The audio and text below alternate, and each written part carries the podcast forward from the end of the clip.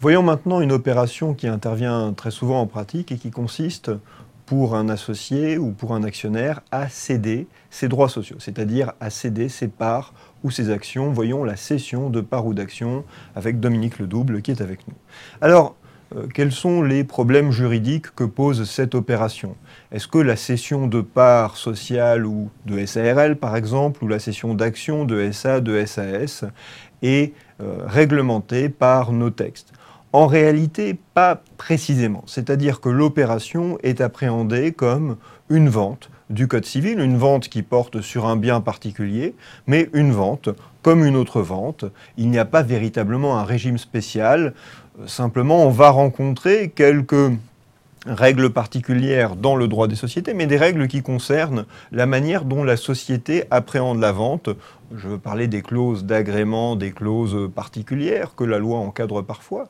Euh, avant que nous évoquions ces clauses, il faut bien dire que celui qui vend ses parts de société ou ses actions le fait selon les règles de la vente du Code civil. Ça veut dire notamment que celui qui achète les titres a les garanties qui sont prévues par le Code civil, garantie d'éviction, garantie des vices cachés, mais des garanties qui ne sont pas vraiment adaptées euh, à l'acquisition qu'il fait. C'est-à-dire que ce qu'il achète, ce sont des droits de créance contre une personne morale. En réalité, il achète des droits dans une société.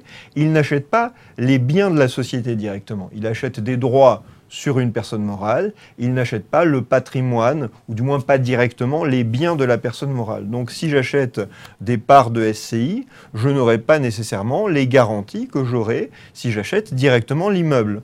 Dominique, c'est un aspect que tu vois dans ta pratique, ça? Ces questions de, de garantie, d'insuffisance, des garanties légales?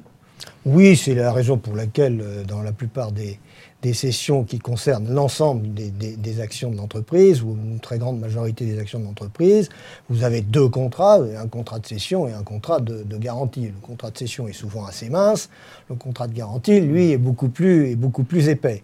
Euh, l'une des questions étant évidemment d'avoir une parfaite homothétie et une parfaite articulation entre le premier et le second contrat. D'accord. Alors, euh, on reparlera ici des garanties de passif, mais euh, il faut bien comprendre que ces garanties de passif ne sont pas automatiques. C'est-à-dire que faut... les garanties de passif que l'on ajoute par contrat, on pourrait ne pas le faire. D'ailleurs, parfois, euh, cela ne se fait pas. Et sinon, on n'a que ces garanties légales qui sont finalement assez faibles, assez insuffisantes. Le résultat, c'est qu'on va chercher des choses comme les vices du consentement, l'erreur et surtout voilà, la réticence de l'osive. On ne m'a pas dit qu'il y avait tel événement ou tel élément dans le périmètre de la société et on aurait dû me le dire et du coup, j'ai droit à des dommages et intérêts, voire à l'annulation de la cession. Alors, on a parlé des clauses qui encadrent la cession, ces clauses qui sont parfois prévues par la loi, que l'on trouve dans les statuts des sociétés, souvent, ce sont des clauses principalement, enfin je vais évoquer les principales d'entre elles, clauses d'agrément, clauses de préemption. Clause d'agrément, qu'est-ce que c'est? C'est une clause par laquelle on dit que si l'on cède, enfin pour céder des parts ou des actions de la société, il faut obtenir l'accord d'un des organes de la société.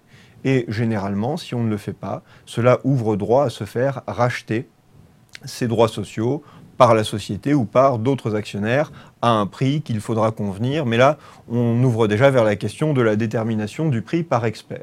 Clause de préemption, eh bien quelqu'un, généralement un autre actionnaire, et ça pourrait être dans un pacte ou dans les statuts, va bénéficier d'un droit, si l'un d'entre nous veut céder ses actions, d'un droit de les racheter par priorité. On pourrait évoquer d'autres clauses qui sont relatives à la cession, comme la clause d'exclusion, qui finalement est une clause de cession forcée. Je peux vous contraindre, si tel événement survient, à vendre vos droits sociaux. Voilà euh, les principales clauses que l'on peut voir dans, euh, enfin, à propos des cessions de droits sociaux. Dominique, je te remercie.